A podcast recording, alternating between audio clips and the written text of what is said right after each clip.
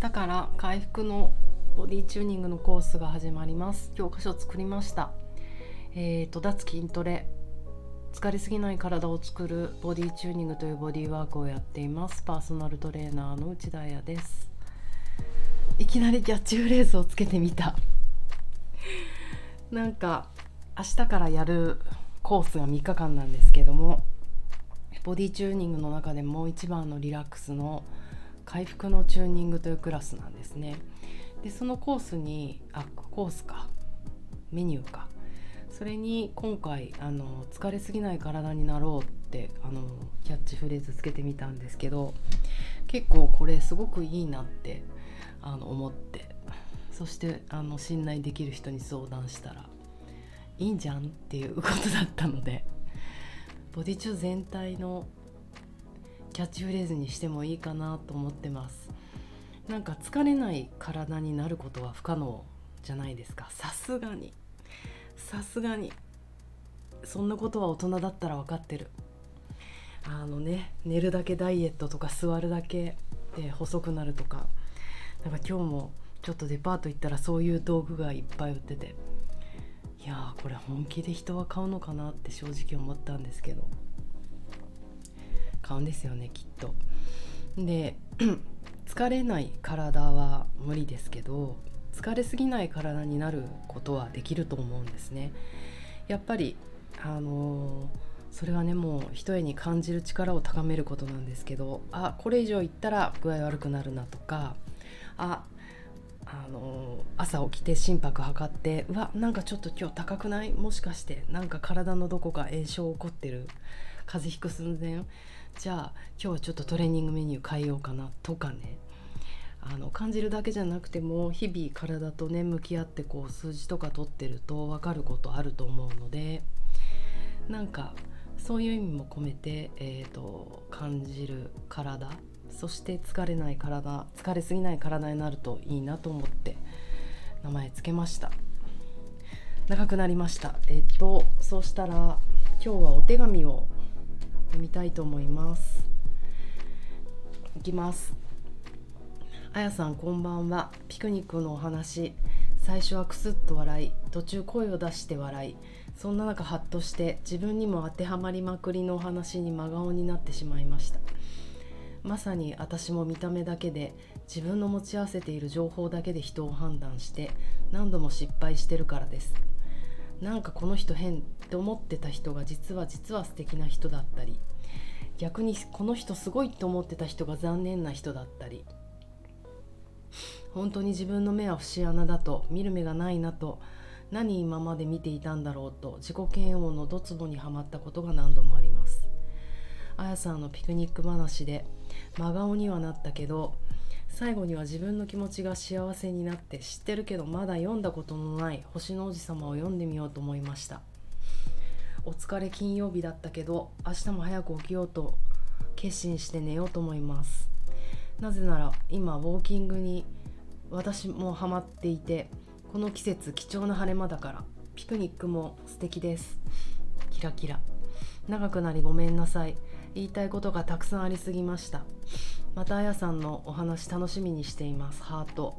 ペンネーム金沢のパブロフより最高のアイバッグで寝ます。ハート。ありがとうございます。なんか対策。すごい素敵なお手紙をもらってしまってなんかねあのしたためたいですね。いいんですよね。言葉合ってます。手紙を書きたい。ししたためたい。えっとそうね。いろんなツッコミどころがいろいろあるけれども。そっかそっか。見た目でね人を判断して何度も失敗してるってこれ何の話なんですかね。ボーイフレンドの失敗かな。わかんない。具体的な例がないから何とも言えず勝手に私が妄想しまくりますけど。まあねあの、この人ねすごいって思ってた人が残念な人もあるけどでも逆もあるってことですよね。この人変って思ってた人が実は実は素敵な人。多分きっとパーセンテージ的に言ったら同じ確率でそういうことってあるんじゃないかなって思ったりするのでまああのそれをねあの面白いなってもうシフトチェンジして思うしかないですよね。意外性意外だから面白い人生ってね。で本当に自分の目が節穴だと見る目がないのと自己嫌悪のどうすばにはまったが何度もあると。ふむふむ。えっと大丈夫ですかね？私これ落ち込ませてないですよね。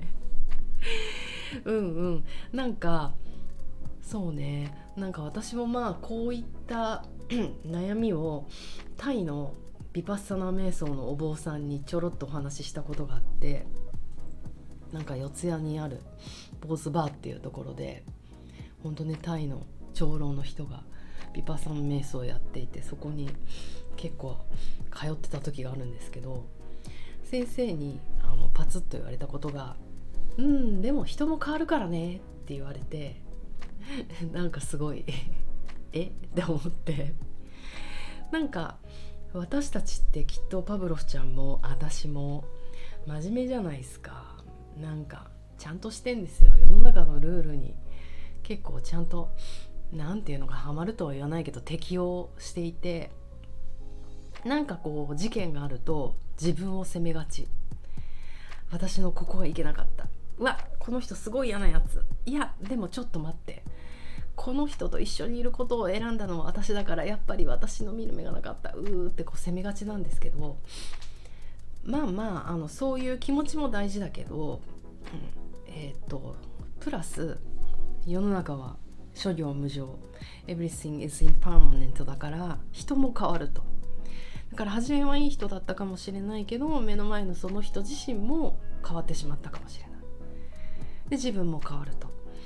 だからまあそんな自分のことを責めなくていいのかなって。ごめんなさい。その時思いました。うん。なんかこうね責めるとなんかそれに意識を持ってかれてまたなんか繰り返しちゃいそうじゃないですか。だからそっかそっかこの人も変わっちゃったんだなって思うのも一個手かなって思います。なんかね世の中をうまく生きるテクニック一つ。あと 星の王子様ね。そう実はね私もすごいあの最近なんですよ読んだの。なんかね子供の時から王道なものが嫌いでだって絵本とかも結構読んでなくって「腹ペコ青虫」とか「グリとグラ」とか「大きな株」とかまああれは読むもんじゃないか。なんかみんなが読んでる絵本が全然好きじゃなくて「スイミー」とか。なんか読まなかった。で子供の時すごい私頭が良くて頭がいいっていうかあの言葉が読めてなぜなら一人っ子で放置されてるから本読むしかないんですよすることが。だからなんかもうね絵本をあんまり読む時間がなくて結構なんか文学みたいななんかあの分厚い本を小学校1年生が読むような本を幼稚園の時に読んでた気がします。なんかそういう自分に自負もあったりしてあ私そういう子供っぽいものを読まないからみたいな。嫌な子だな。うん。でなんかそういうこうだから名作結構外しちゃうことがあってあのー、そうなんです。星の王子様ってなんかやばいみんな読んでるどうしようって思ったんだけどなんか今更読めなくってで大人になって読んだらものすごい感動しました。なんだっけあの本当に大切なものは目じゃ見えないんだよとかなんだっけトゲのないバラなんてない美しいものにはなんか絶対トゲがあるとかなんか要所要所グッとくるあの言葉がいっぱいあってあの読んで損はないと思います。なんかなんだろうなそういうメジャーなものが別に嫌いなわけじゃないと思うんですよ自分も。なんかむしろ感動屋さんだから すごい感動しちゃう。ディズニーランドとか結構大好きだしなんか子供の時になんかポンキッキを毎朝見ていて泳げたい焼きくんってこうあったじゃないですか。あの歌を歌の番組ですよね。あれを見てたらなんかすごい悲しくなっちゃったみたいでなんか幼稚園に行けなくなっちゃったんですよねずっと泣いてて。でその日からお母さんが「えもうちょっとそういう悲しい歌とか見ちゃダメ」って いうことになってなんかあんまりメジャーなものはなんかうん、見せメジャー、うん、見せてもらえなく見なくていい幼稚園行く前はって幼稚園バスに乗れなくなっちゃうからっていうことで見なかった気がします。というあの不思議な生き方をしてる私ですがでもあのね今は体のことを頑張って生きていこうと思ってますので明日からは新たなボディチューニング学んでくれる人も1人加わり4期生の継続してる子もいてプラスリテイクもう一回このコース受けたいって言ってくれる方もいてなんかすごいいいメンバーなのでなんか私も早くこの声を直してあの疲れすぎない体になるよう説得力ない。ねもうこうなる前にブレーキをかけたかったんですけど本当に。アホだなと思います。まあでも頑張ります。ということであのパブロフちゃんもお散歩ウォーキングあのいい季節楽しんでください。またウォーキングの様子とか教えてください。あと自分を責めすぎないように。人変わるから。じゃあねバイバイ。